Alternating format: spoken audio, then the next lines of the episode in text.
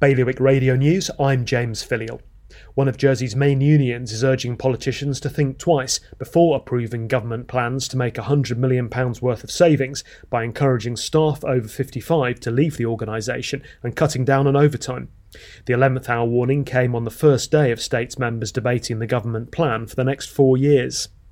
In what's believed to be one of Guernsey's first party political broadcasts, 2020 Association member Deputy Jan Kuttelwascher has taken to YouTube to explain his latest attempt to get Guernsey's airport runway extended.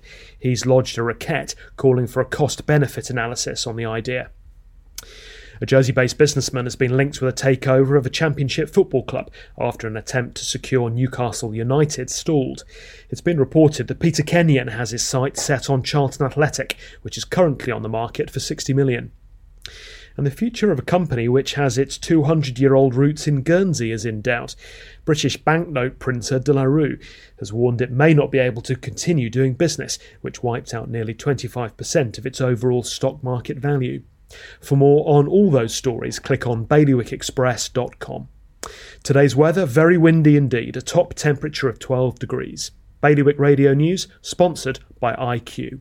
IQ, the Channel Islands' only official Apple premium reseller. See their full range of Mac notebooks and desktops. IQ, your local Apple expert. Liberty Wharf, Jersey, and High Street, Guernsey.